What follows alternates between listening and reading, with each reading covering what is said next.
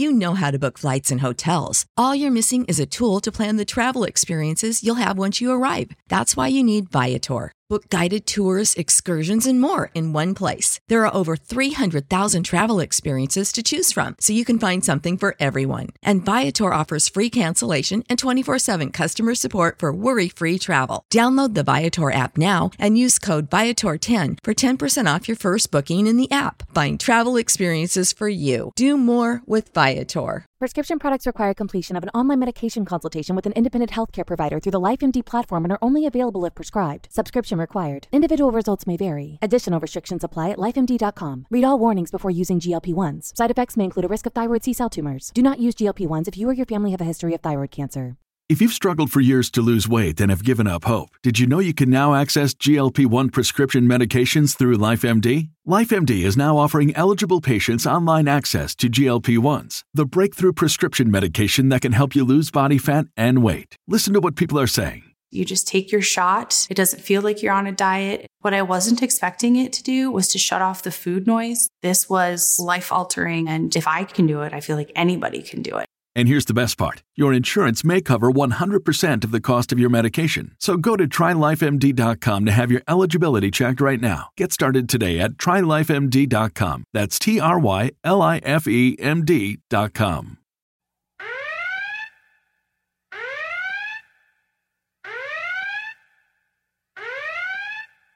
Attenzione! Questo podcast ha carattere di analisi e recensione di un'opera e a questo riguardo contiene inevitabili spoiler che potrebbero pregiudicare la godibilità dell'opera stessa. Ripetiamo. Questo podcast contiene inevitabili spoiler.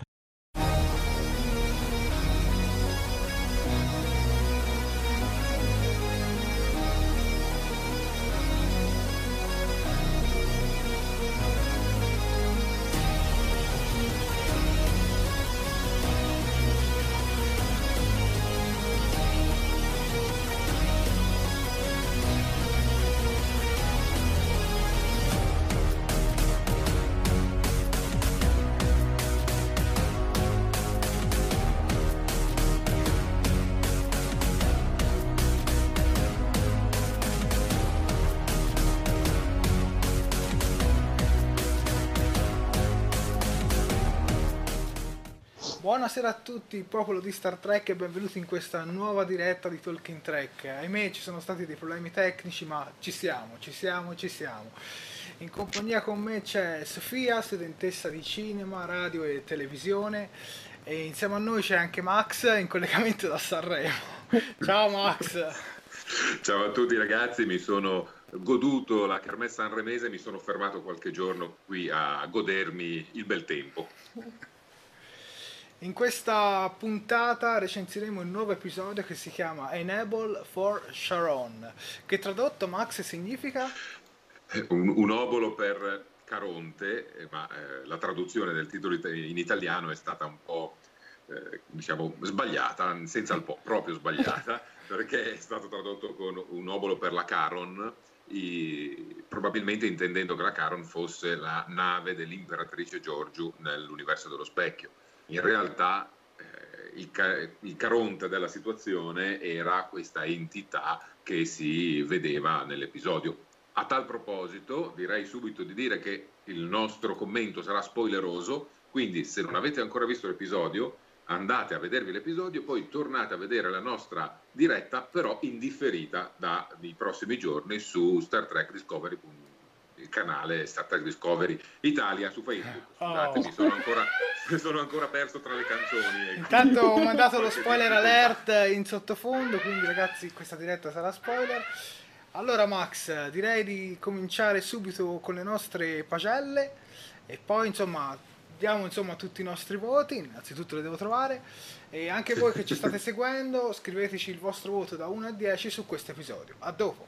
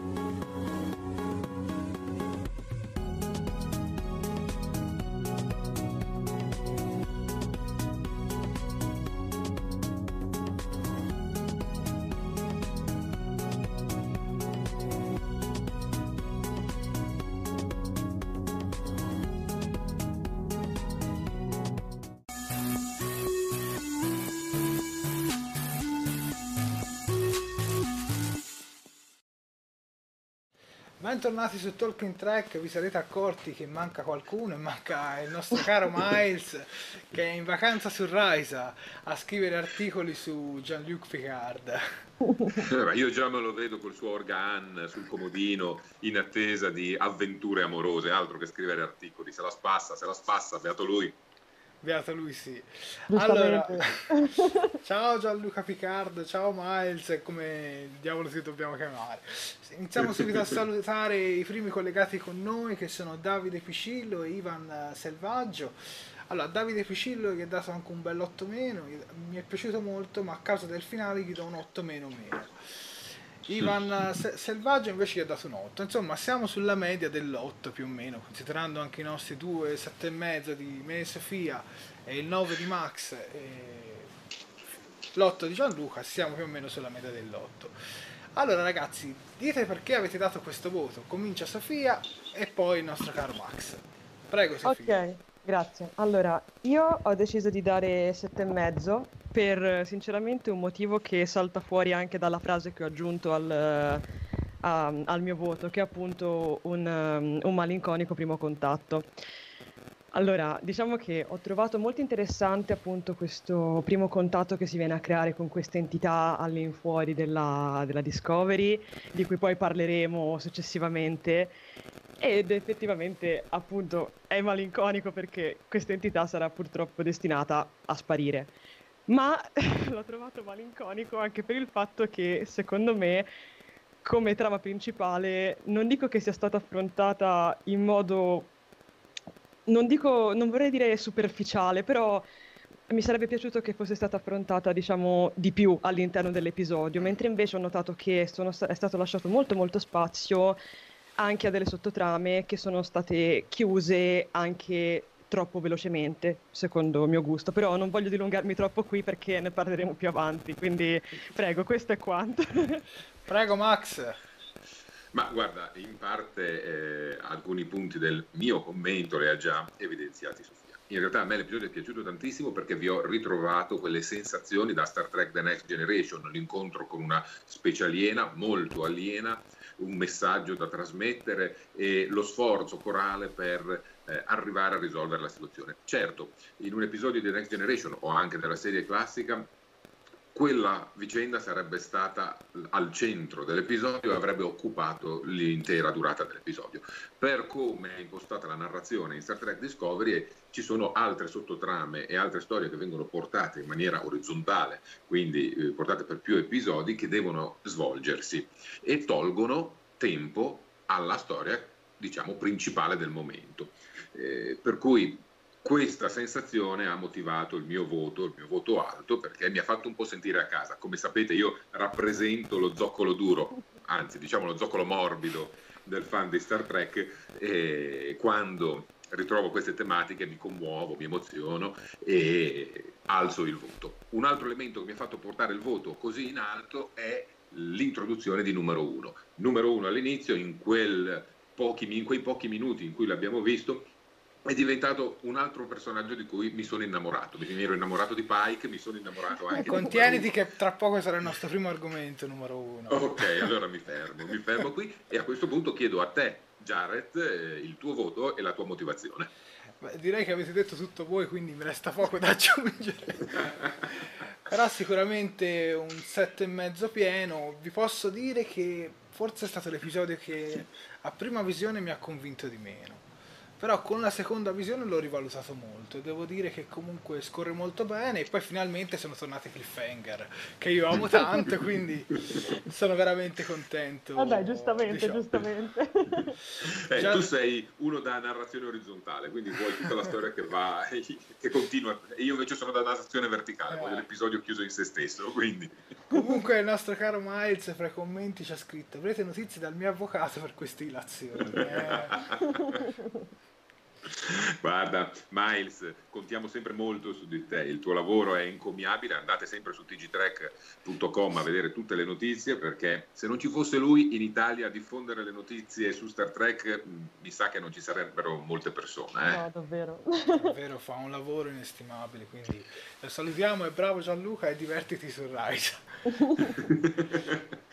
E direi di cominciare subito con uh, numero uno, ma prima di cominciare con numero uno mandiamo un piccolo spot proprio sottotitolato dal nostro caro tctrek.com. When we first meet number one, she is not on Enterprise. She, she boards the Discovery to give Captain Pike an update with the Enterprise and with Spock. Captain, welcome aboard Discovery, number one. Number one has a vast skill set and I think there's a tremendous amount of trust between the two of them. I think Captain Pike depends on number one to a great extent, and I can't wait to see how they flesh the relationship out even more. I'm glad you came. Sorry you can't stay longer. Joining the Star Trek family, it's such an incredible group up here. Literally, the nicest people I've ever worked with in my life. And I am also somebody who was a former Trekkie, and I can't believe I get to be a part of this. It's a real honor. Be careful, Captain. You too, number one.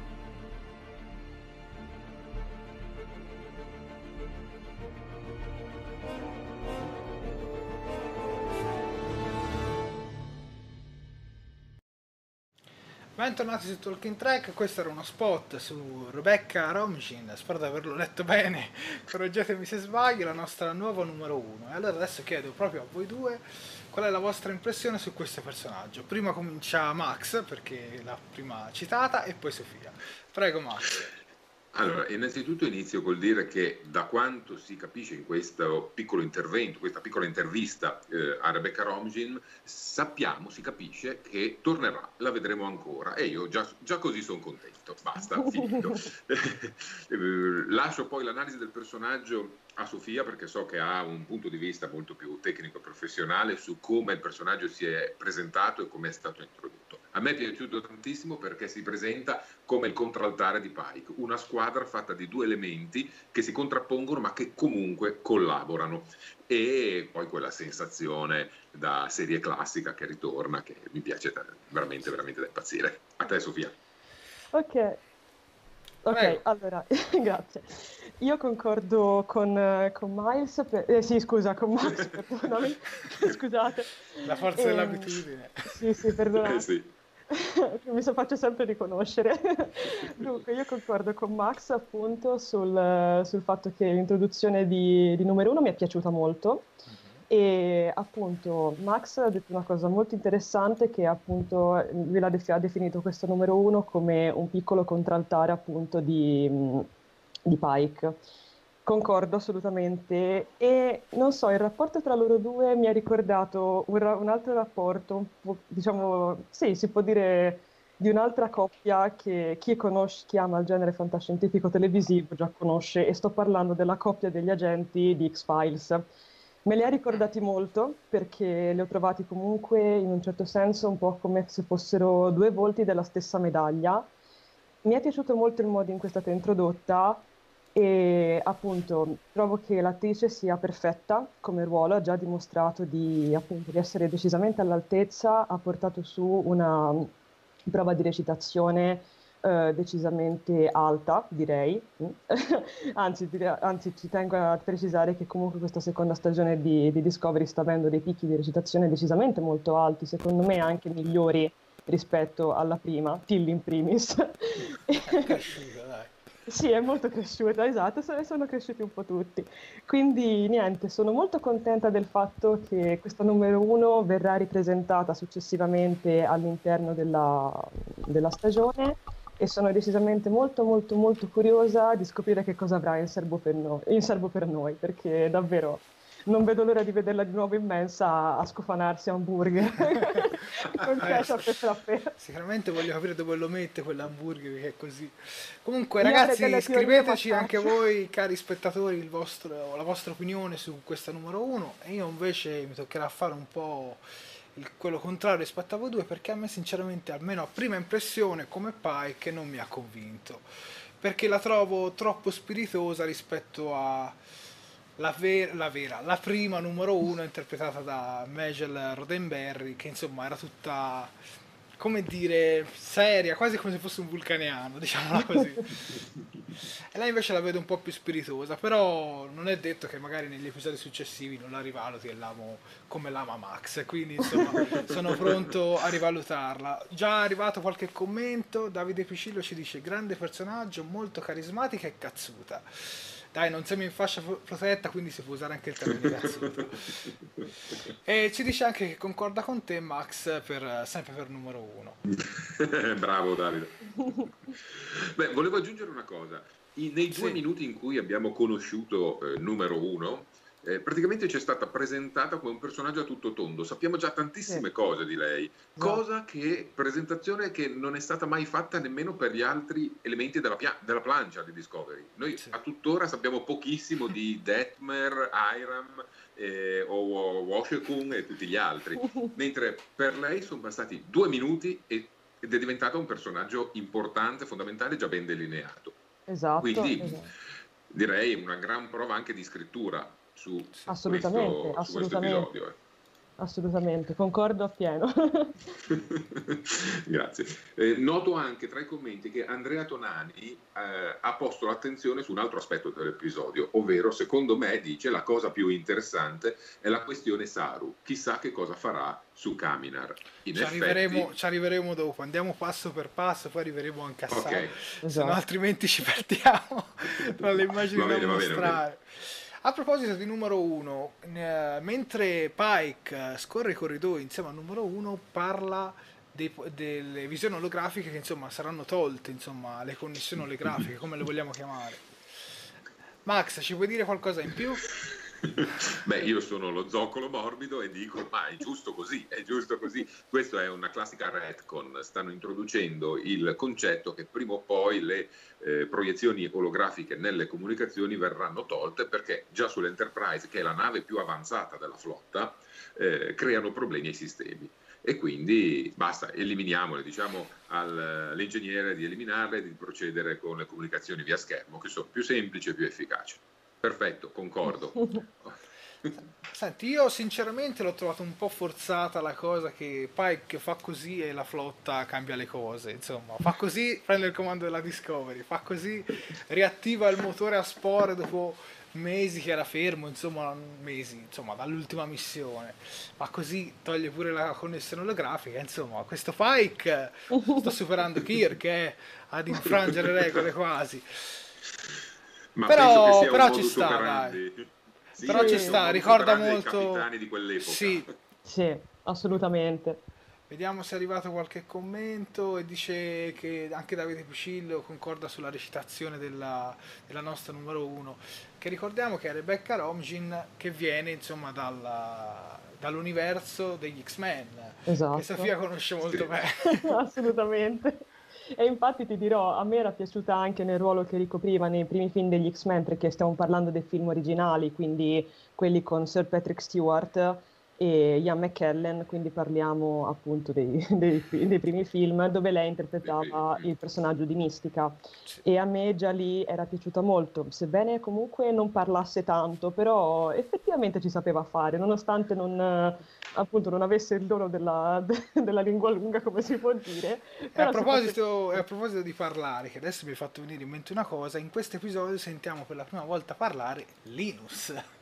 È vero. È vero, è vero, è vero, è vero. E parla e riesce a parlare in linguaggio standard, cioè lo comprendiamo un po' tutti, lo comprendiamo un po' tutti. E sappiamo che ha tipo 6 cavi nasali. Beato lui. ecco, fra un po' sappiamo più cose su di lui che davvero degli altri ufficiali che prima hai citato prima. E su numero uno. Esatto. Sappiamo che è un ufficiale scientifico, almeno guardando Esatto. l'uniforme. Soprattutto ha un Sì, po' io- quell'elemento gag, come lo vogliamo chiamare. Esatto. In realtà viene più utilizzato come elemento comico, eh, su- non c'è un particolare approfondimento su di lui. Comunque ha un ruolo sulla nave, eh, fa parte degli ufficiali di plancia, per cui ha un ruolo importante, tutto sommato. Sì, sì, sì. Sì. Concordo assolutamente. Qualcosa da aggiungere su questo personaggio o possiamo andare avanti? Ma per me No, no. per avanti perché Sì. Eh, ti dirò, non mi ha fatto né, né caldo né freddo, quindi... A me sinceramente sta continuando a non dispiacere, vi dico la verità. Ok, arriviamo alla scena dove i traduttori impazziscono. Per colpa insomma della, come possiamo chiamarlo, il campo di stasi di materia organica. Insomma, c'è questa scena in cui le console e tutti i traduttori cominciano ad impazzire. Infatti, in questa scena vediamo Detmer che dice: Non riesco a leggere la mia console, questo è arabico. È in arabo, sì. Esatto. E, Ehm, tra l'altro, in questa scena si sente parlare Nan, almeno per chi l'ha vista in lingua originale, non so com'è nella versione doppiata, in italiano. Nan parla un italiano, un italiano un po' italo-americano, però parla in italiano. E Max mi ha fatto proprio accorgere che per la prima volta vediamo una gonna nella divisa, quella classica della Discovery. Esattamente, è sempre Nan di cui stavamo parlando un attimo fa che la indossa, eccola, la vediamo. Eh, lei è la prima in versione Discovery ad utilizzare la gonna corta. In realtà, quando è arrivata a bordo del um, Discovery, ancora con la sua brava maglietta rossa, aveva anche in quell'occasione Sì. la gonna corta. Sì, è vero, Eh, è vero. Esatto, e anche questo è un modo per allinearsi a quello che sarà poi successivamente la serie classica, dove si farà ampio sfoggio di minigonne. Quindi Eh certo. piano piano ci stiamo arrivando. E poi in The Next Generation di nuovo riusano le pinze, così. Eh vabbè, sono più Sì. comode ragazzi, sono più comode, che vi posso dire? Però per la prima stagione, per i primi episodi, diciamo che si manteneva. Almeno la cosa delle gonne. Allora, allora, allora, allora, questa scena vi è piaciuta? Questa scena dove i traduttori impazziscono, chiamiamola così? E fra l'altro si sente Burnham parlare addirittura in Klingon. Davvero. Prego, Eh, Sofia. in realtà... Ah, prego, No, Max. prego, prego. No, No, vai- no, no, no, assolutamente, vai Sofia. Ah, vai, vai, Sofia. Sofia. Grazie, grazie mille. E guarda, a me è piaciuta come scena, nonostante anche questa, così come altre scene all'interno di questa seconda stagione, non fossero esattamente una cosa nuovissima sotto il punto di vista cinematografico, o comunque televisivo, perché abbiamo già assistito anche in altri contesti a scene simili. Però ti dirò, l'ho trovata molto piacevole e l'ho trovata anche interessante perché almeno per quanto è la mia illu- grandissima conoscenza, che voi sapete ovviamente in modo molto asinesco su Star Trek, non avevo mai sentito appunto, dal- o comunque non avevo mai assistito ad una scena dove i traduttori comunque impazzissero. E ti dirò, l'ho trovata molto molto interessante e infatti è stata quel mezzo punto a, a favore di, di questo episodio che mi ha fatto alzare un po' la media.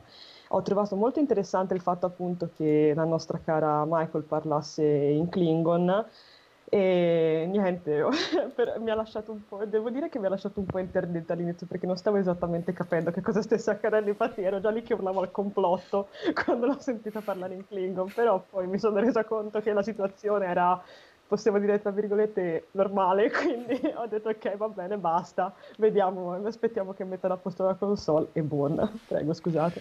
Prego, Max.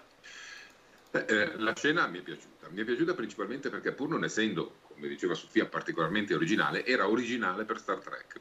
Eh, in Star Trek siamo abituati ad avere un linguaggio standard che unifica un po' tutte, eh, tu- tutte le specie e tutte le nazioni, na- anche terrestri, però lo diamo molto per scontato. Solo in pochissime occasioni eh, viene posto il problema, mi viene in mente l'episodio d'Armok in cui il traduttore universale, se parlo di The Next Generation, eh, non riesce a tradurre perché la base del, eh, del linguaggio è proprio diversa, Mm. la logica del linguaggio è proprio diversa, però sono casi mh, più unici che rari.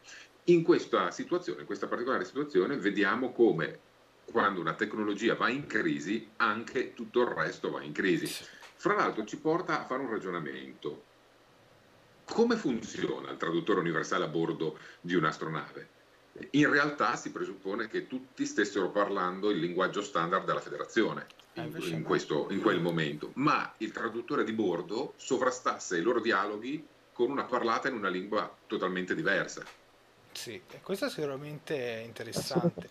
Ci viene anche da chiedersi se magari Picard nella The Next Generation, magari lui parlava in francese, ma il traduttore lo faceva parlare in inglese con l'accento inglese. Può dire anche questo. Prego, Sofia. Correggimi se sbaglio, ma è possibile che ci fosse, ora credo, forse, forse sto dicendo una cavolata, ma è possibile che ci sia stato anche nella serie classica una cosa del genere all'interno di un episodio? Perché mi sembra di ricordare di un episodio dove appunto abbiamo i nostri amatissimi Kirk e Spock Mhm. che scendono su un pianeta e appunto sì. incontrano un'entità che gli annulla, diciamo che, che, gli manomette per poco, però fortunatamente, appunto il, il, il traduttore universale, insomma, non vorrei dire una, una, una, cavolata, ma mi sembra che ci fosse appunto anche nella classica, però... Eh, guarda, ti dico, nella classica sicuramente si sono trovati eh, con problemi di traduzione con alieni su pianeta alieno e hanno introdotto il traduttore universale dell'epoca che era una sorta di cilindro Ah, ecco, ecco, eh, che doveva essere avvicinato alla persona di cui non si capisce il linguaggio e, e il cilindro eh, ah, praticamente riesce a tradurre questa, il tutto, riesce a tradurre il tutto. Eh, però problemi così marcati di, diciamo, di colloquio interno no, non credo ci siano mai stati okay, in okay. nessuna delle, di, di, tutte le serie, nessuna di tutte le serie. Eh, dai, diciamo è stato anche un escamotage molto interessante. Ok, direi di continuare ad andare avanti. Adesso parliamo proprio di questa entità, questo campo di stasi, come lo vogliamo chiamare, questa materia organica, questa creatura, questo primo contatto che avviene, anzi, come dice Saro, ultimo contatto che avviene. A me ha ricordato molto, come diceva Max a inizio diretta, gli episodi, quelli classici, quelli un po' di The Next Generation, dove appariva questa entità e dovevi un po' scoprire come riuscire a cavartela, mettiamola così. Quindi, insomma, a me sinceramente è piaciuto molto. Fateci sapere anche a casa, tra i commenti, cosa ne pensate. Adesso vai Sofia e poi Max.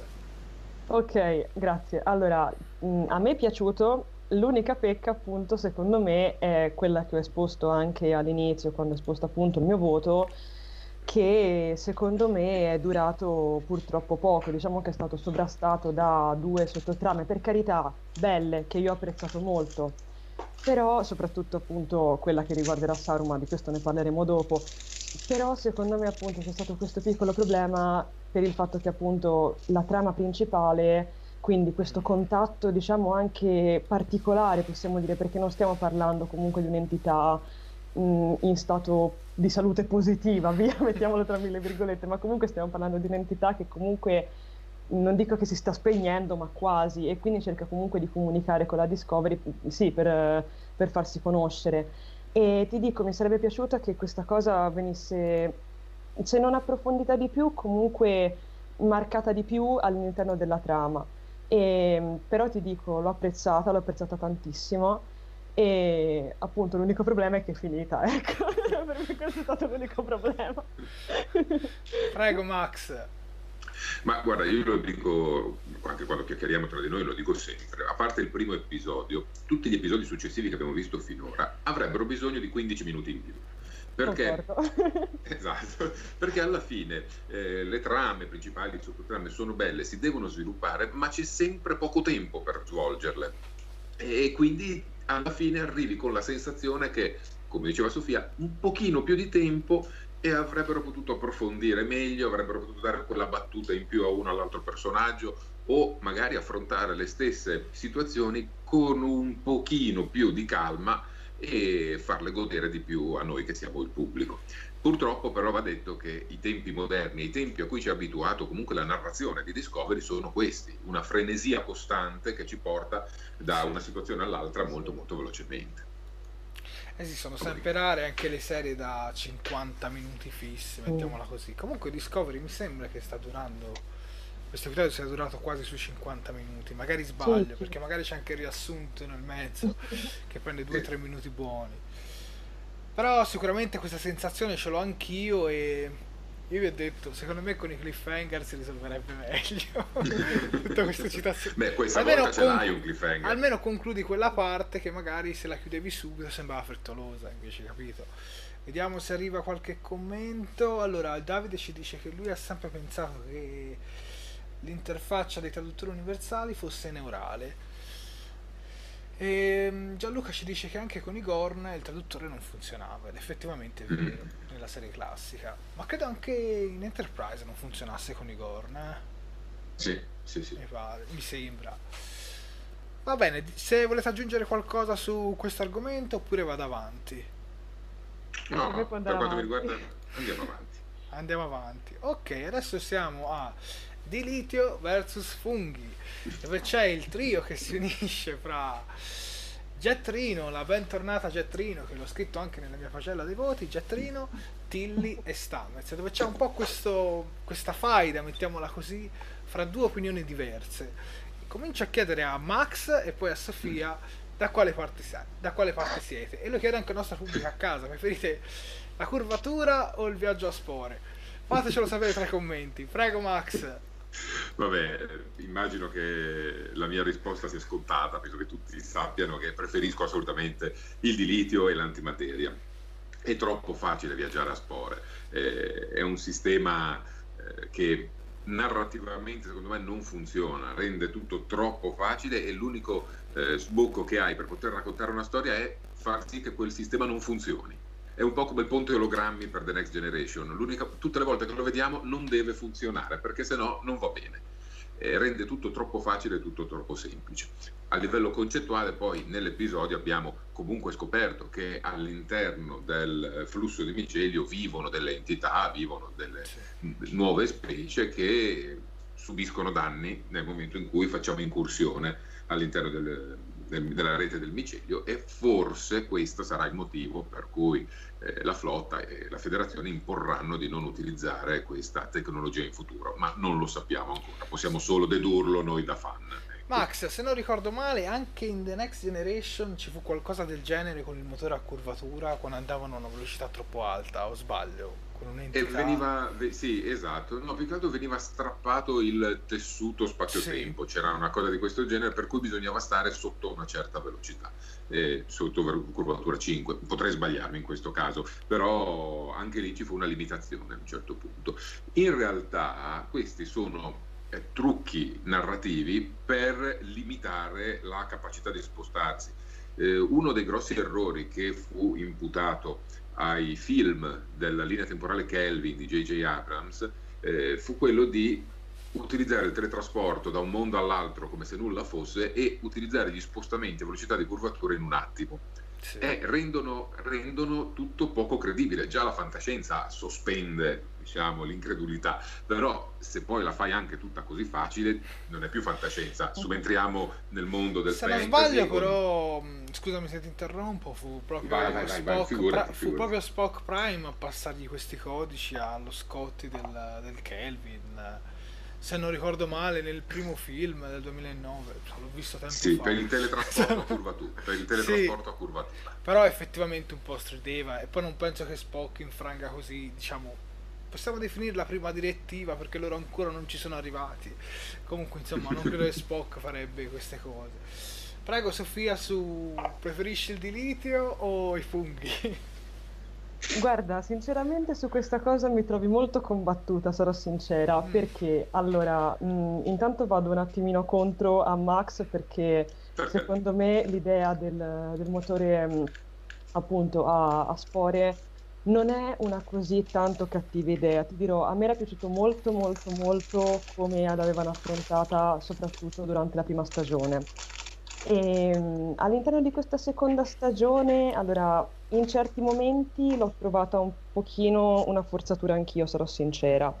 Però non nego che effettivamente come sistema di trasporto per una nave del genere come appunto la Discovery sia comunque consono. Poi per quanto riguarda il fatto che sia diciamo un escamotage veloce, ecco, per uh, far arrivare la nave da un punto all'altro oppure per far mandare avanti la trama, quello purtroppo è una cosa che dobbiamo imputare agli sceneggiatori perché chiaramente sono loro che decidono come, utilizzarlo e se lo utilizzano male di sicuro non, è, non è, colpa, di, non è colpa di Stamez.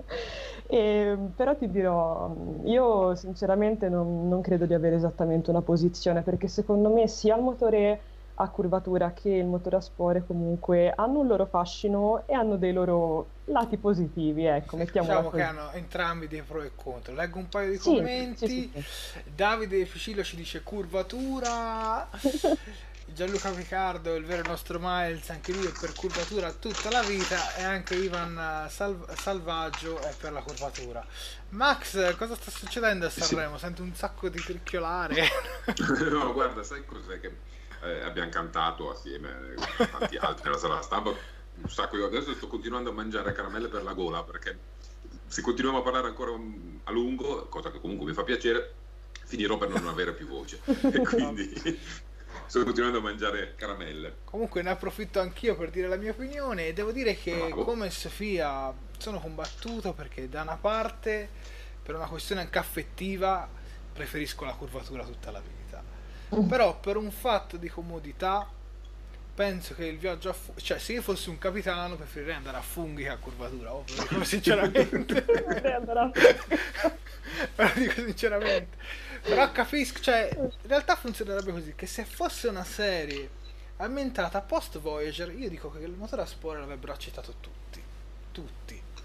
Ma il fatto che fosse prequel stride, stride perché come sappiamo il povero equipaggio della precitata Voyager si trova incatenato in un quadrante ben lontano e ci mette sette stagioni per tornare. Se avessero avuto questa tecnologia avrebbero fatto così e sarebbero Sì. tornati come, uno, come Q, così e sarebbero tornati.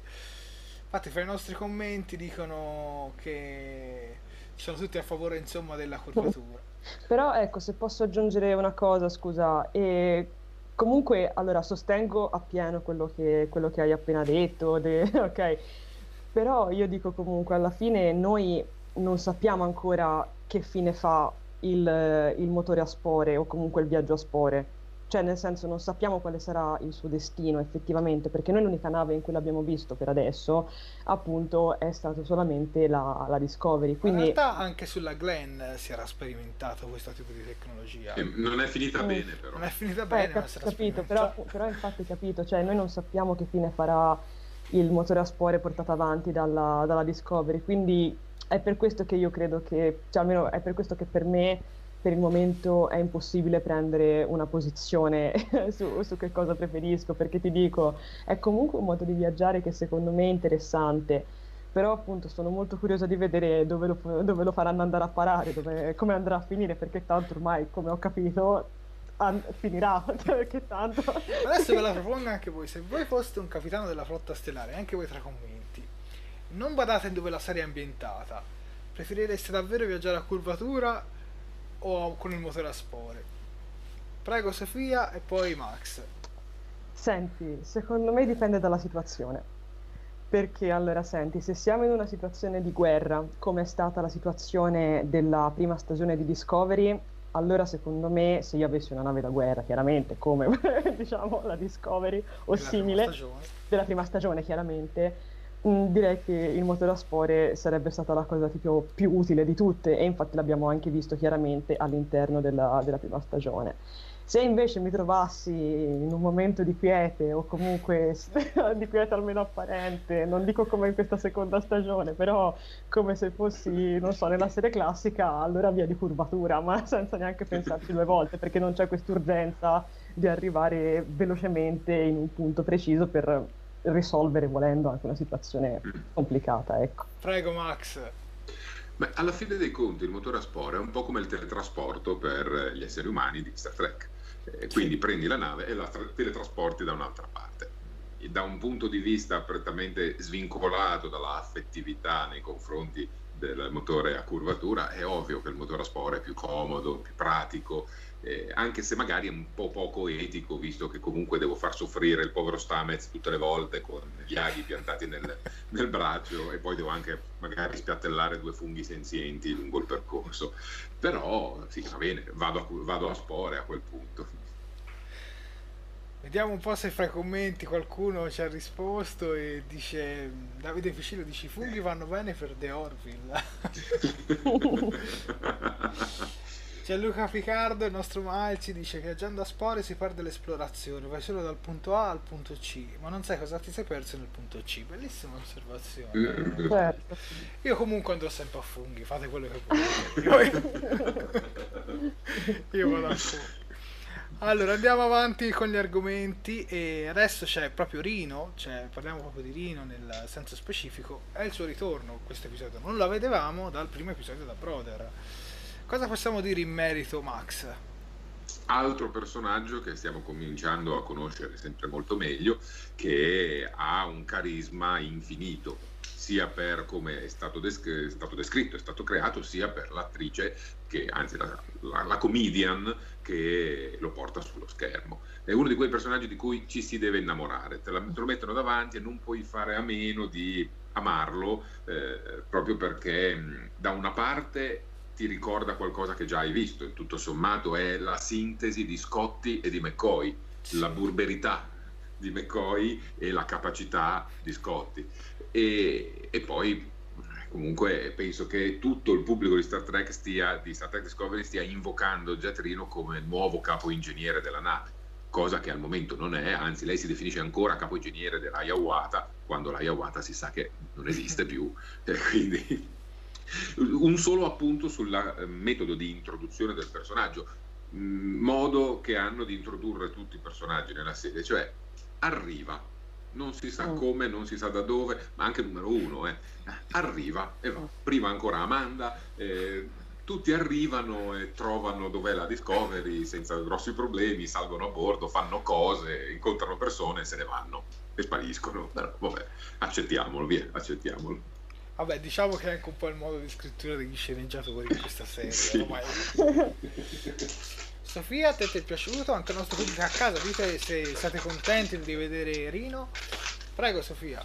Allora, io sono contenta di rivedere Rino, tu lo sai, però senti, e, e, e, mi piace anche molto come personaggio, infatti dissi già da subito che eh, sarei stata molto molto curiosa di vederla sviluppata e tant'è che io, io speravo tanto che riapparisse il prima possibile.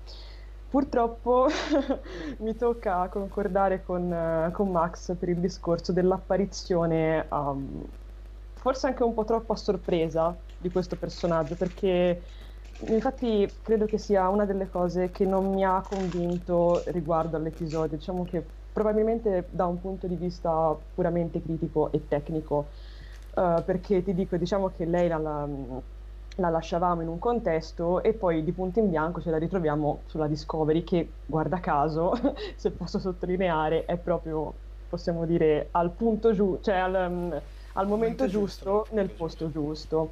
Mi è sembrato sinceramente anche questo un escamotage che insomma poteva essere trattato meglio, ecco, mettiamola così, infatti questo va nel, nel giro delle, delle, sottotrame trattate velocemente all'interno di, di, questi episodi. Ti dico, sembrava che Rino fosse nascosta dietro un albero e che sia apparsa a comando appena, appena, dirett- appena il regista gli abbia gridato vai, tocca a te quindi sinceramente non lo so, ti dico, per quanto lei mi piaccia, per quanto il suo carattere mi, mi faccia impazzire e per quanto tra l'altro secondo me fisicamente e anche d'aspetto lei somigli molto alla nostra cara Samantha Cristoforetti che è andata nello spazio. Sì. Mm, però ti dirò, questa cosa qui di questa apparizione così d'amblè mm, mi ha fatto un po' dubitare, però però ti dico, sono molto curiosa di vedere quale sarà anche il suo rapporto con, con Stamez e con gli altri membri dell'equipaggio più avanti. Ecco, non voglio dilungarmi troppo. Sicuramente a me è piaciuto molto il fatto che ci fosse di nuovo un conflitto fra due personaggi. Perché c'era troppo quest'area da volemosi tutti bene che un po' aveva stancato.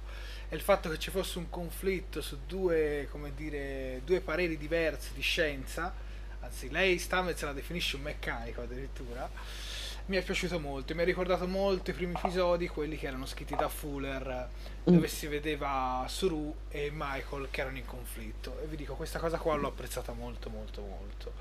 Questa scena qua che vi sto facendo vedere in un primo impatto mi ha ricordato molto Ghostbusters. quando, quando aspirano i fantasmi, mettiamola così.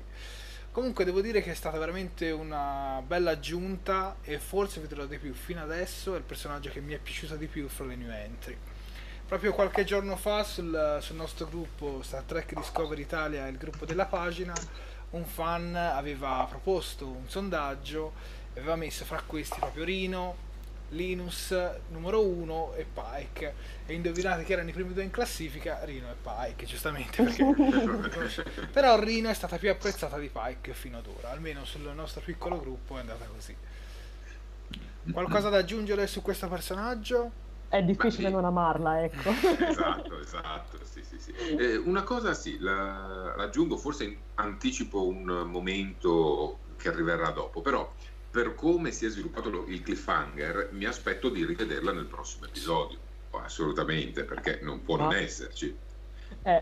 Ma, ma per le informazioni attualmente disponibili, nella lista fornita da IMDb eh, dei- degli attori presenti nel prossimo episodio non c'è.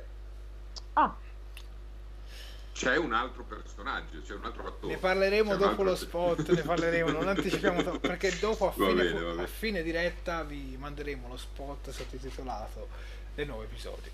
Comunque, continuiamo avanti con, eh, con le schede. Allora, c'è Tilly dove ha questa scena molto bella dove Tilly viene, come dire, sembra brutto il termine, trapanata, così. Tra l'altro in questo episodio c'è un sacco di riferimenti alla musica, oltre a David Sì. Bowie, che tra l'altro è anche il mio cantante preferito. Mhm. ehm, Eh, Rino cita anche Prince quando sviene Sì. in una scena. Sì. Avevano detto, se non sbaglio, proprio Max e magari anche Miles che ci sta leggendo, che ci sarebbero stati degli episodi in cui si sarebbe cantato, mettiamola così. Prego Max. Ed è, ed è stato così, infatti abbiamo qualche nota di Space Oddity se non sbaglio Sì. e, e la cosa curiosa è che se facciamo mente locale sugli anni che separano la canzone da Star Trek Discovery sono quasi 200 anni, è come se, ne parlavamo qualche giorno fa tra di noi, è come se qualcuno di noi facendo un- un'operazione chirurgica o lavorando al motore di una macchina canticchiasse, anzi fischiettasse un'opera di Beethoven, di Mozart eh, o andando anche più indietro magari una, una ballata vichinga, cioè cose, cose di questo genere. Ma nel XXIII secolo ce l'hanno la musica, sì, hanno l'opera eh, chessiliana Sì. che ascolta eh, Calber, però non hanno nient'altro. Si devono per forza rifare a musica vecchia di 200 anni, alla musica classica, come direbbe... Effettivamente, guarda, questa cosa qua mi ha fatto pensare, perché di solito in Star Trek, ma in tutte le serie, ora, forse Enterprise perché ha la sigla cantata, però in Sì. generale quando c'è della musica è sempre classica. E in Discovery sono già due occasioni in cui non si sente musica classica. Mm. L'episodio del loop temporale, dove c'è quella specie di festicciola, dove c'è musica, diciamo, Sì, attuale, moderna, chiamiamola così. E poi c'è questo episodio qua che comunque non si può dire moderna, ma comunque è cantata, quindi sinceramente sono contento. Magari andando più avanti si ritornerà su quello stile classico, magari tornerà di moda in futuro. ma sì, ma sicuramente, ma sicuramente. Comunque, vi dico la verità, questa nel- scena in cui lei cantava e poi la trapana qua mi ha dato fastidio perché non puoi trapanare uno mentre canta David Bowie, non lo puoi fare. è come quando vai dal dentista e ti dice conta fino a tre e poi ti caccia il trapano nel dente bacato e te lo strappa malamente. Appunto. Beh, però ha resistito bene, eh, Sì, assolutamente. Infatti, Davide, Davide Cucillo ci fa suonare, cioè, sì, ci fa suonare, sono suonato io, ci fa notare che Riker suona jazz, effettivamente anche Riker porta della musica un po' diversa, però è sempre della musica strumentale, mettiamola così. Mhm. Prego Max, cosa stavi dicendo? No, niente, consideravo appunto la resistenza di Tilly al trapanamento e, poi tutta la scena che comunque arriva quasi ad essere surreale perché comunque viene fatta una- un trapa- un trapanamento del- della tempia di Tilly con uno strumento da meccanico, c'è pochissimo sangue, non, Sì. non se ne Sì, vede questo sì. praticamente niente, mm, non ci sono implicazioni mediche, non c'è, voglio dire, ah, capisco che sia una situazione di emergenza, non chiami un medico, ma neanche per avere un consulto vocale. cioè. E, e- questo secondo me riflette un po' un problema che c'è in tutti gli episodi che abbiamo visto. Anche a bordo della nave si ragiona un po' a comparti chiusi Mm. Mm. manca un- un'amalgama, una cosa corale che eh, faccia capire che c'è comunque una gerarchia, una struttura di comando Esatto. e, e quando si agisce, si agisce secondo quella catena di comando. Qui a volte si ha la percezione. Eh, eh, ah, scusa, non, non sapevo. No, no, prego, prego, vai pure Max, tranquillissimo. No, Vabbè, diciamo Manca che un po' però quella sensazione. Mm. Allora, sicuramente sì. sono d'accordo, però diciamo che adesso c'è anche un comando un po' condiviso. Perché Saru e Pike, diciamo, se lo dividono. Con l'orca forse questa cosa c'era un po' meno. Mm. Almeno io mi ricordo che certi ufficiali quando facevano qualcosa dicevano ho fatto questa cosa capitano per dire adesso fanno quella cosa e se ne sbattono il cavolo di ringraziare il capitano per dire questa cosa qui l'ho notata anch'io magari con Pike era anche un più un clima un po' più drammatico eh sì con Pike con l'orca era un clima un po' più drammatico ma Sofia tu che studi comunque cinema e televisione questa scena come l'hai trovata? Stiamo parlando di Tilly che viene sì. perforata nel cranio. Allora, senti, innanzitutto io volevo fare un piccolo appunto riguardo la musica perché credo che ehm, allora non mi spiego anch'io sinceramente perché cantassero appunto una, due canzoni appunto una di, di Bowie e una, una, di Prince. Però Quella di Prince non la cantano, la citano. Ok la citano va bene perfetto scusate. Però sinceramente mi posso spiegare perché nel, magari ora forse è una, una cosa un po' forse può essere anche shock può essere anche un punto di vista sciocco però mi spiego sinceramente il fatto che ci sia della musica classica all'interno di altre serie, perché alla fine se ci pensiamo la musica è sempre considerata, infatti è la prima cosa che ti insegnano, come un linguaggio universale, com- quindi come qualcosa che alla fine tutti conoscono e comunque che tutti i popoli hanno nel loro sangue. E giustamente noi conosciamo la musica chiaramente della, della Terra, ovviamente, però chi ci dice che magari appunto anche altri pianeti non abbiano la loro musica, quindi sinceramente o anche che comunque la musica non possa perdurare nel tempo e quindi non possa comunque mantenersi e appunto mantenere un suo linguaggio da qui a 200 anni. Cioè ti dico, sinceramente io l'ho sempre apprezzata questa cosa della, della musica all'interno appunto di una serie come Star Trek, perché appunto la vedo come una sorta di linguaggio universale.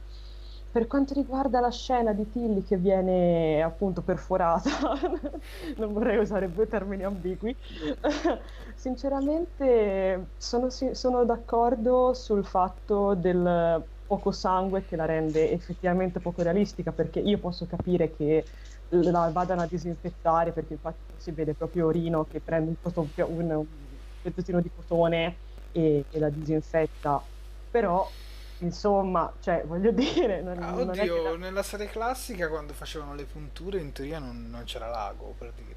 Magari sì, c'è qui... una funzione lì Ok, che, ma, che qui chiaramente... ok, ma qui gli ha chiaramente aperto un buco in testa. Quello cioè, sì, quello sì, capito? Cioè, comunque alla fine quando Kirk si squarciava le magliette e si faceva i graffi, comunque il sangue gli veniva fuori a me questo che mala perché insomma non è che gli sta facendo un buco all'orecchio e quindi sai il lobo non c'è sangue. Comunque so. dice Davide che Rino comunque ha acquisito delle conoscenze mediche sull'Ayawata effettivamente. Sì sì non ho visto nel primo episodio. Sì sì Vabbè. assolutamente. Direi di andare subito su Saru che lo stavate aspettando su questa malattia che la sfera innesca un cosa innesca? Un problema biologico, mettiamola così. Sì. Un processo biologico. Sì, esatto, che è un problema piani che si chiama Varai, come si chiama? Varai, Varai, sì. Varai, esatto. Varai.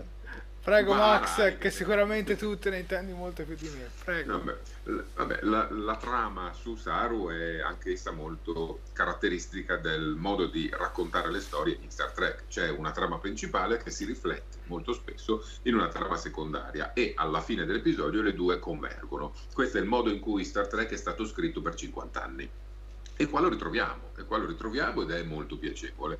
Eh, cosa che trovo invece meno piacevole è l'evoluzione di Saru. Capisco che narrativamente lo stanno evolvendo, lo stanno tra- eh, trasformando in una persona che sarà sicura di sé e nella mia fantasia, dopo questo passaggio evolutivo, cioè l'abbandono dei timori eh, connaturati in, nella sua specie, a questo punto potrà sedere um, co- sulla poltrona di comando con molta più autorità e eh, con molto, eh, potrà essere molto più credibile anche.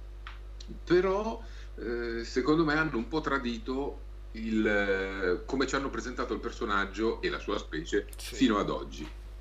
Eh, esatto, già con, con, lo short tracks dedicato a lui avevano cambiato un po' le carte in tavola, sì. trasformandolo da, più che da preda a, ad animale sacrificale, semplicemente. Sì.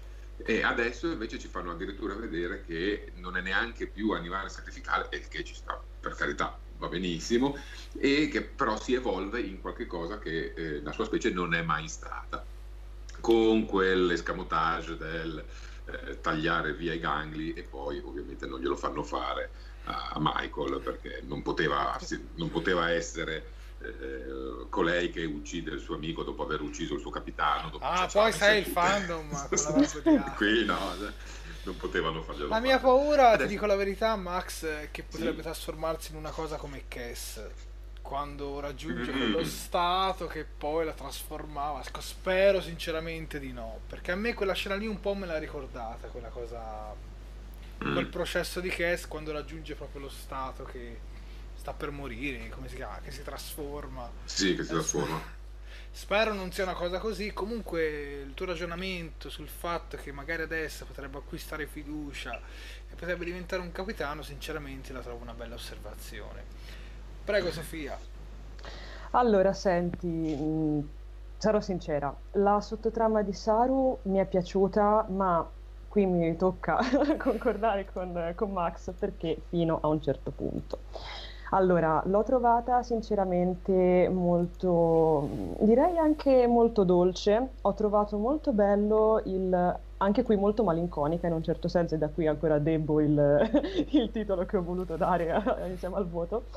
E ti dico, l'ho trovata bella fino alle battute finali perché mi aveva molto molto preso e infatti come sottotrama effettivamente non mi pesava che ci, che ci fosse perché comunque alla fine, come ha detto giustamente anche Max, convergeva con la trama principale, tant'è che comunque Saru, e io questo l'ho apprezzato moltissimo, sia l'empatia che lui sviluppa con, con, questa, con questa entità, con questa creatura, e sia comunque questa sua voglia comunque di andare avanti, di arrivare fino alla fine. Io l'ho trovato veramente un ottimo, un ottimo comportamento da parte sua e per me continua a rimanere diciamo, una specie di si può dire quasi fratello maggiore anche per Michael, ecco, mettiamo, diciamo che Saru si conferma il fratello maggiore de, de, della Discovery.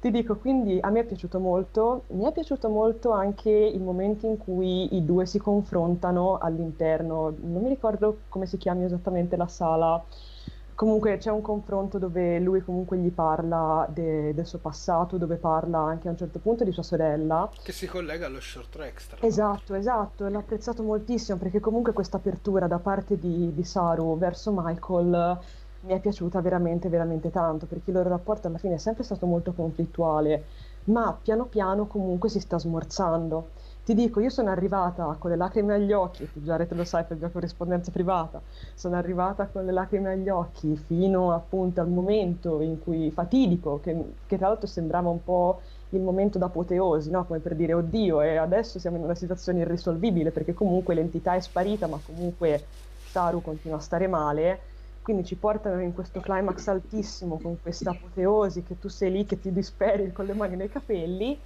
e poi dal nulla gli cascano i, appunto i, i, gangli e poco dopo tu te lo rivedi bello tranquillo in, in infermeria, oddio bello tranquillo forse no, però comunque te lo rivedi in infermeria e lo vedi che ha riacquistato appunto come diceva Max fiducia e coraggio in se stesso. Ora,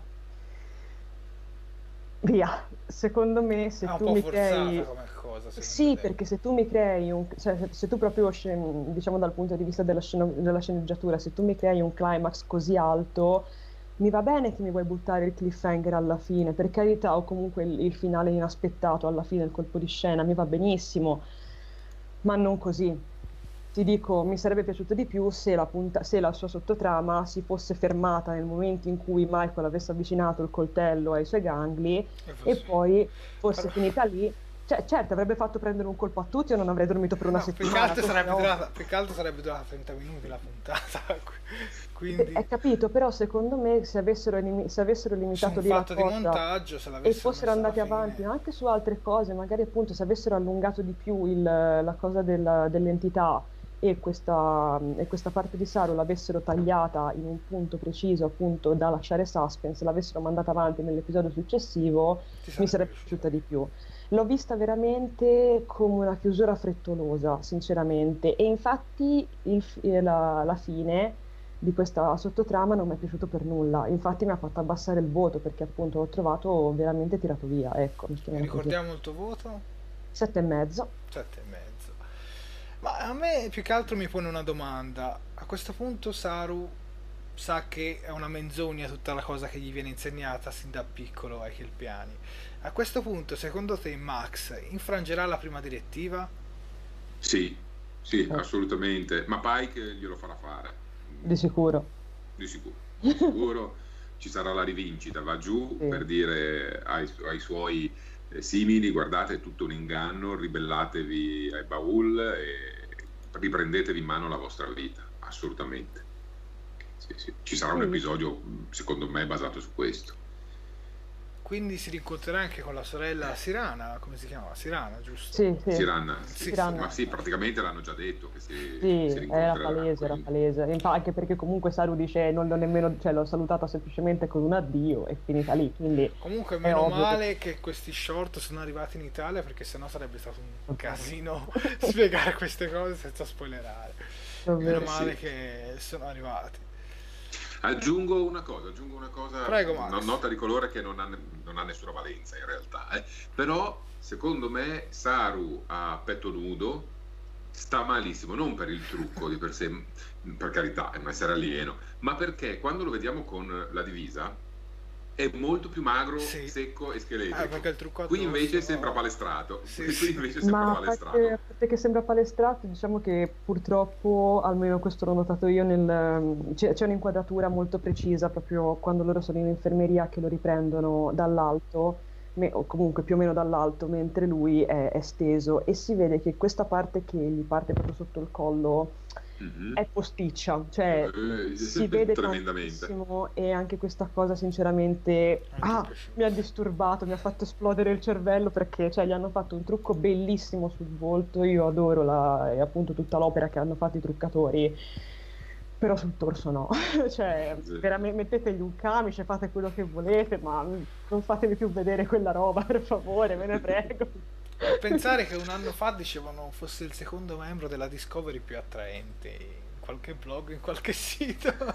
Eh, ma sicuramente ha fascino, sicuramente ha un suo fascino, per carità. Sì, ma con Qui stavamo l'uniforme. solo con l'uniforme, con l'uniforme, quindi scusavamo solo di sciocchezze, per carità. Però, però lo vedi così, è un palestrato supereroe Marvel, eh, un po' Posticcio. diverso dal solito, molto posticcio, cioè. Ma andiamo avanti, andiamo avanti. Ok, siamo all'ultima scenetta, che la scenetta è quella del cliffhanger. E io qui parli sinceramente, e qui sinceramente parlo prima io perché sono contento. L'avevo invocata nello scorso episodio, infatti, no, nello scorso, forse in quello primo successivo, no, lo scorso, lo scorso, Ah, dove c'era l'Erel che teneva la testa di Ash Tyler e del bambino e dissi, secondo me lì un cliffhanger sarebbe stato pazzesco. Lo hanno fatto oggi, quindi brava produzione, gli avevi dato un 7 con questa scena a 7 e mezzo.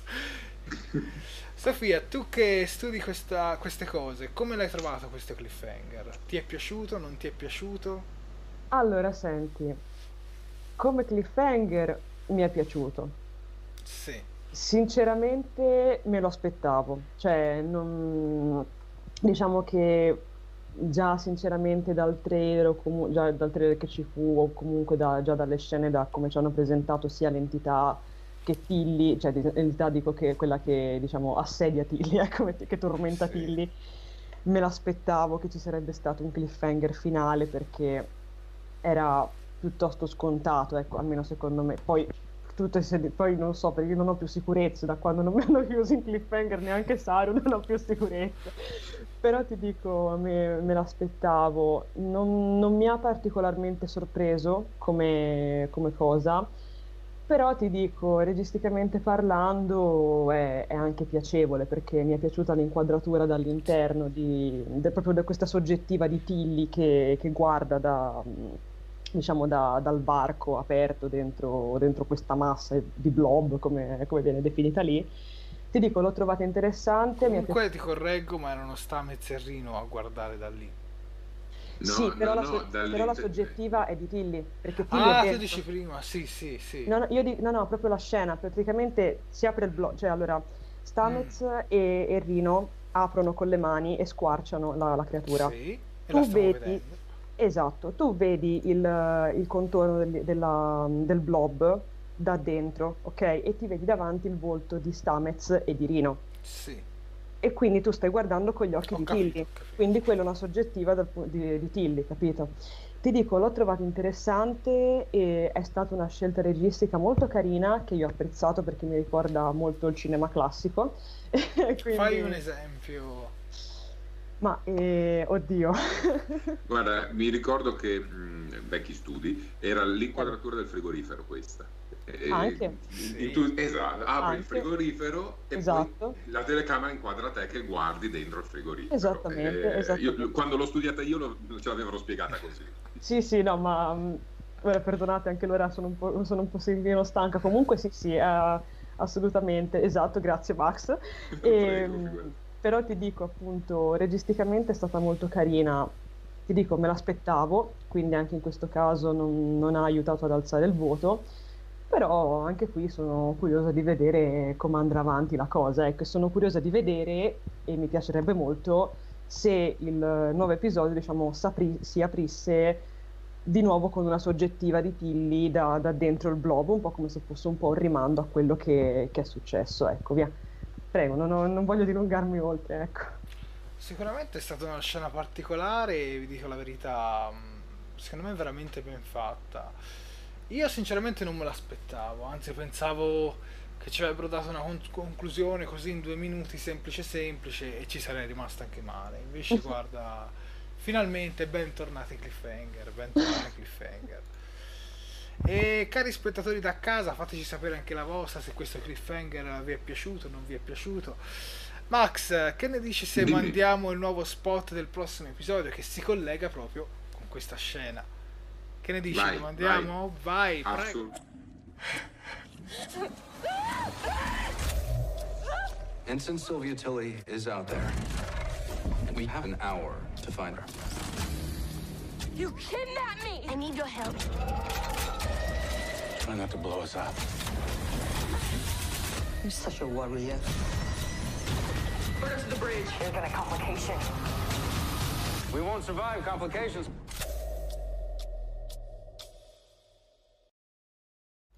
Bentornati su Talking Track, questo era lo spot del trailer di Saint of Imperfection che è sottotitolato sempre dal nostro caro tgtrack.com.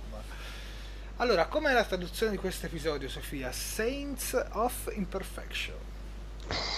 Ma allora, mh, senti, da- dalla mia alta conoscenza delle, li- delle lingue, sinceramente sense, Saints of Imperfection non vuol dire niente, ok? Perché Saints vuol dire santi, Imperfection vuol dire chiaramente imperfezione, come dice anche la parola, però secondo me, ora io non sono un... gio- Poi è possibile che, che sia anche un gioco di parole un proverbio o qualcosa del genere, ma non, non sono abbastanza acculturata su- sulla cosa, quindi no- non mi saprei esprimere a riguardo. Secondo me non significa nulla.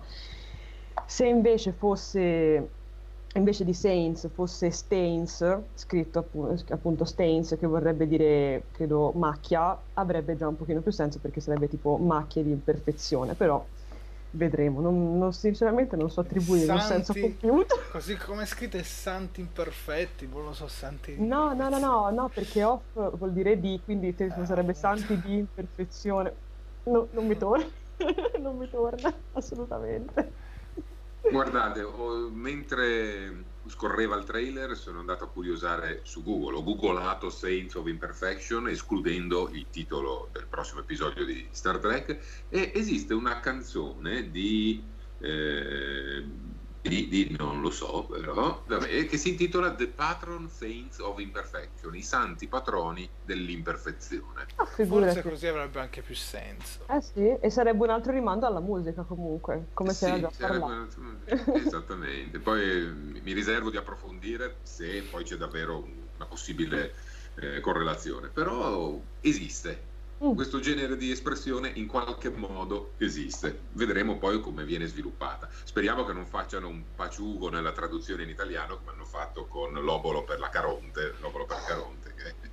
Sì, che poi. Sharon, se non ricordo male, era anche il titolo dell'astronave dell'imperatrice Giorgiù? La ISS Charon, sì. Sì, eh, però non c'entra, niente, non c'entra niente No, in niente. questo caso. Assolutamente. No, no, Comunque, assolutamente. parliamo un po' di questo spot. Sa- vediamo, da quel che vediamo, che sarà ambientato in gran parte dentro il micelio. E, Sì. e facciamo anche un brevissimo spoiler alert. Per rimanere caldi. Sì. Stando al sito IMDb, prego Max, dillo tu che sei più informato di me. Dovrebbe riapparire il tanto atteso dottor Calber. Wilson Krautz è al- nella lista degli attori che si vedranno in questo episodio.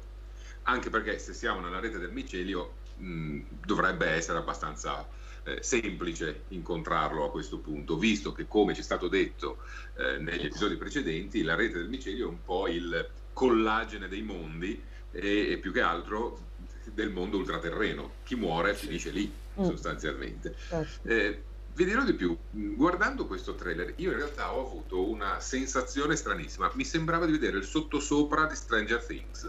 Davvero? Mm, sì. Sembrava che fossero finiti nel sottosopra di Stranger Things. E chissà poi come lo renderanno. Questo è solo un trailer, ovviamente. E invece, parlando di Wilson eh, Cruz, cioè di Calber, eh, Sofia si aspettava quello che è successo nel cliffhanger di, del- di quest'ultimo episodio. Eh, Jared non se lo aspettava. Io, in realtà, dopo la confusione allucinogena eh, nel laboratorio di Stamez, mi aspettavo un finale con la telecamera che si gira e c'è Calber. Mm, interessante. Sarebbe stato mi- bello, mi- però. Mi aspe- e, e chiudere lì. Cioè, e Eh. chiudere lì. Tornato, Eh. stop. Anche, sì, anche. No, niente.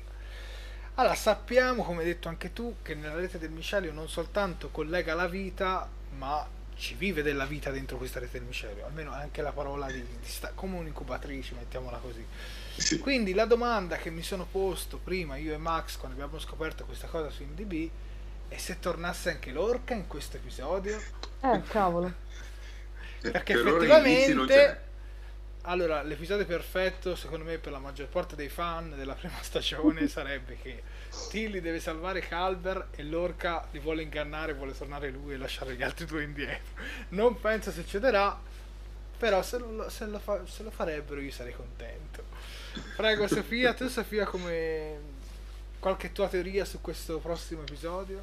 Allora, senti, ti dirò, io sinceramente non pensavo che riapparisse Calver, sebbene eh, comunque a un certo punto c'è proprio una, una scena del trailer dove noi vediamo, credo quello che sia Stamets, che tiene la mano ad un'altra figura, ok, accanto a lui.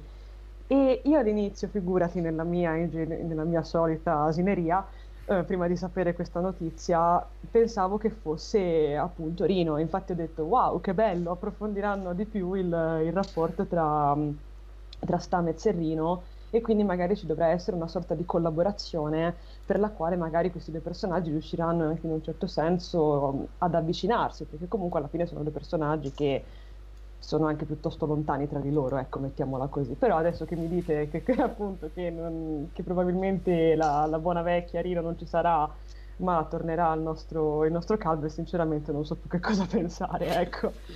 E per quanto riguarda la trama che hai detto tu, Jared, appunto que- quindi che questo Lorca che potrebbe tornare, si, si parla al condizionale ovviamente, e che tenta di, diciamo, sorpassare, ecco, gli altri due nel ritorno al, diciamo, al, al mondo normale, mettiamola così tra mille file di virgolette. Non mi dispiacerebbe, però sarebbe insomma una trama molto, molto classica. Cioè, spero che se fosse così, se fosse questa la trama, ci aggiungessero anche delle cose in più, ecco via, perché dal punto di vista puramente scene- sceneggiativo è, insomma, è poca roba. Però ti dico, sono. Sicuramente, sicuramente l'orca non penso che riuscirebbe a tornare, ma poi parlo dell'orca quello del Mirror Universe perché muore Certo. nella rete del micelio. Certo, certo, infatti. Sicuramente i fan vorrebbero che l'orca tornasse in pianta stabile, almeno quelli italiani, Certo. mettiamola così. Ma lo vorrei anch'io, però ti dico, Però vorrei ti dico, è una mia idea, Esatto. 99 su 100 non succede, però visto che Stamez ha detto proprio questa cosa, che nel micelio c'è vita, magari oltre anche all'orca potrebbe comparire chissà quale altro personaggio. Però... Prego anche tu di la tua Max perché mi stavo perdendo. No, per carità. Vabbè, allora io vado controcorrente. Per me l'orca può starsene dov'è. E tanto c'ho Pike, sono contento. Quindi null'altro da aggiungere. Invece sulla possibilità di usare la rete del micelio come un po' un nexus, se vogliamo fare dei parallelismi un po' arditi, dove ripescare sì. personaggi, in questo caso sono morti, eh, beh, sarebbe troppo facile onestamente e sarebbe una trovata di sceneggiatura, come diceva anche Sofia, un po' troppo semplicistica, un po' troppo abusata. Eh, sai, sai, quanti ne potremmo tirare fuori esatto. da lì a esatto. questo punto? Cioè, anche no, anche no, voglio dire.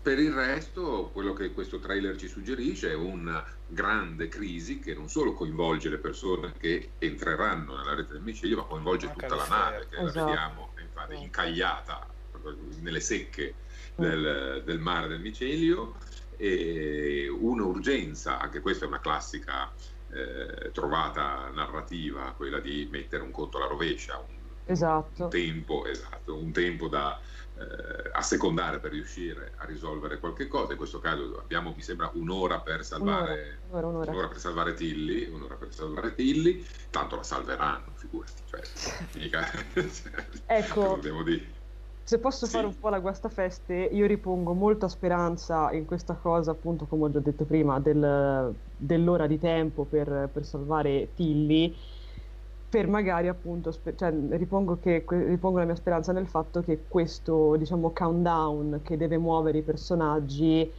ci faccia rimanere in, una, in un episodio con al massimo due trame lineari che vanno avanti in modo parallelo e che quindi non vengano inserite altre sottotrame chiuse rapidamente come quella di Saru. Ecco, è la mia speranza. Nonostante, ripeto, probabilmente non sarà così o probabilmente sarà un po' improbabile perché come dice anche giustamente Max alla fine lo stampo di questa serie è diventato questo che per carità va benissimo però ti dico a me sono sempre piaciuti gli episodi con il countdown che quindi motiva i personaggi a comunque a trovare una soluzione il più, più velocemente possibile a fare anche degli errori.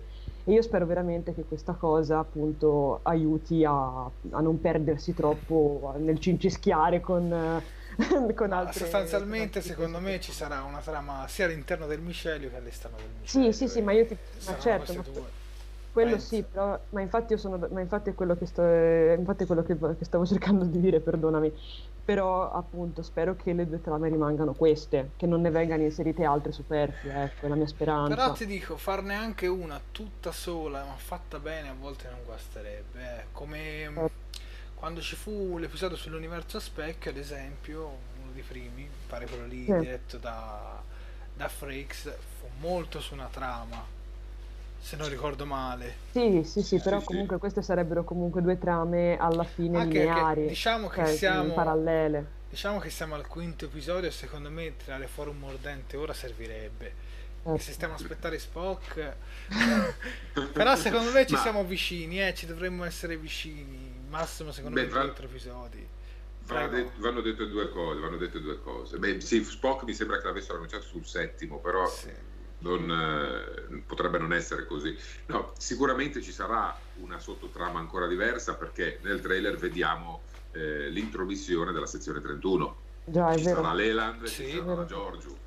Quindi qualche cosa di diverso lo combineranno anche loro, secondo me. E poi dagli ultimi due episodi c'è un grande assente. L'angelo rosso è sparito, basta, non se ne parla più, ce lo siamo già dimenticato. A dimostrazione che in fin dei conti potrebbe anche non interessarci. Abbiamo le avventure della settimana, la ricerca di Spock blandamente inserita e a noi fan va bene così, in fin dei conti. E dai, visto che ci siete, ricercate anche l'orca, eh, mi raccomando. Eh, qualcosa, da aggiungere, qualcosa da aggiungere che siamo quasi a un'ora e 18 minuti. Qualcosa da aggiungere, Max, mm. in chiusura? Ma una cosa sì. Eh, se vi ricordate, a un certo punto della produzione della seconda stagione, due dei produttori vennero allontanati per comportamenti scorretti nei sì. confronti degli altri membri della produzione. Si chiamavano Gretchen J. Berg e Aaron Arbetz. Ebbene, l'episodio che abbiamo visto, il quarto episodio, è l'ultimo a cui hanno collaborato nella scrittura.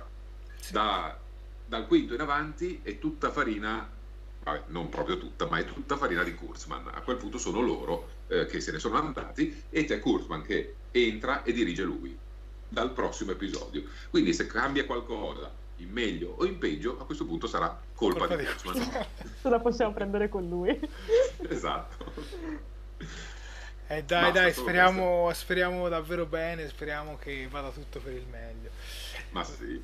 Ringraziamo tutti per essere stati in compagnia con noi, siamo in, chiusura, quindi io saluto tutti quanti, ringrazio Sofia sempre per la sua grande professionalità, anche Max e salutiamo anche Miles sempre per il suo grande aiuto anche se dietro le quinte ci ha fornito tutti questi spot, questi video sottotitolati, quindi lo ringraziamo e saluto anche Brufolo Bill che mi ha fatto compagnia nella diretta, che era il quarto elemento.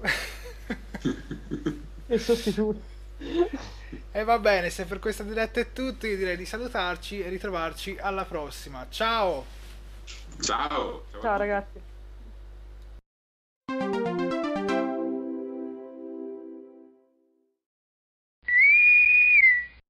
Fantascientificast e Talking Track sono produzioni amatoriali, non si intende infrangere alcun copyright, i cui diritti appartengono ai rispettivi detentori. Fantascientificast e Talking Track non sono in nessun modo affiliati o sponsorizzati da CBS Corporation o da chi detiene l'uso del marchio Star Trek in Italia. Il podcast ha carattere esclusivamente ricreativo e divulgativo, non ha alcun scopo di lucro e viene diffuso gratuitamente. Autorizzazione SIAE 56125359. Nessun byte e nessun tribolo sono stati maltrattati durante la produzione di questo podcast. When you need mealtime inspiration, it's worth shopping Kroger, where you'll find over 30,000 mouthwatering choices that excite your inner foodie. And no matter what tasty choice you make, you'll enjoy our everyday low prices, plus extra ways to save, like digital coupons worth over $600 each week. You can also save up to $1 off per gallon at the pump with fuel points. More savings and more inspiring flavors make shopping Kroger worth it every time. Kroger, fresh for everyone. Fuel restrictions apply. Save big on brunch for mom, all in the Kroger app. Get 16 ounce packs of flavorful Angus 90% lean ground sirloin for $4.99 each with a digital coupon. Then buy two get two free on 12 packs of delicious Coca Cola, Pepsi, or 7UP, all with your card. Shop these deals at your local Kroger today or tap the screen now to download the Kroger app to save big today. Kroger, fresh for everyone. Prices and product availability subject to change. Restrictions apply. See site for details.